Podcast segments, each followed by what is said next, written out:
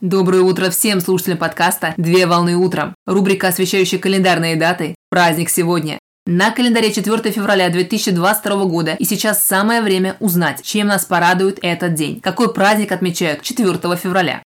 4 февраля отмечают Всемирный день борьбы против рака.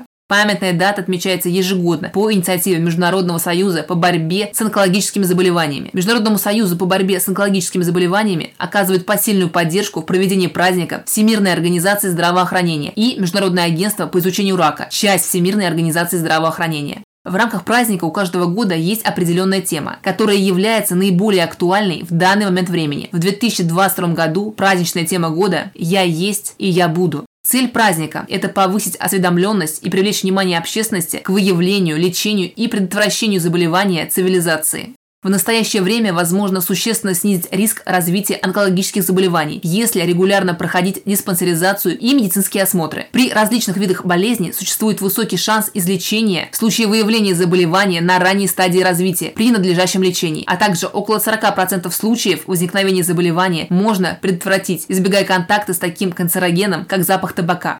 В рамках проведения праздника проводятся организованные беседы и тематические лекции для населения, на которых предоставляют информационные буклеты и раздают санитарные материалы по профилактике.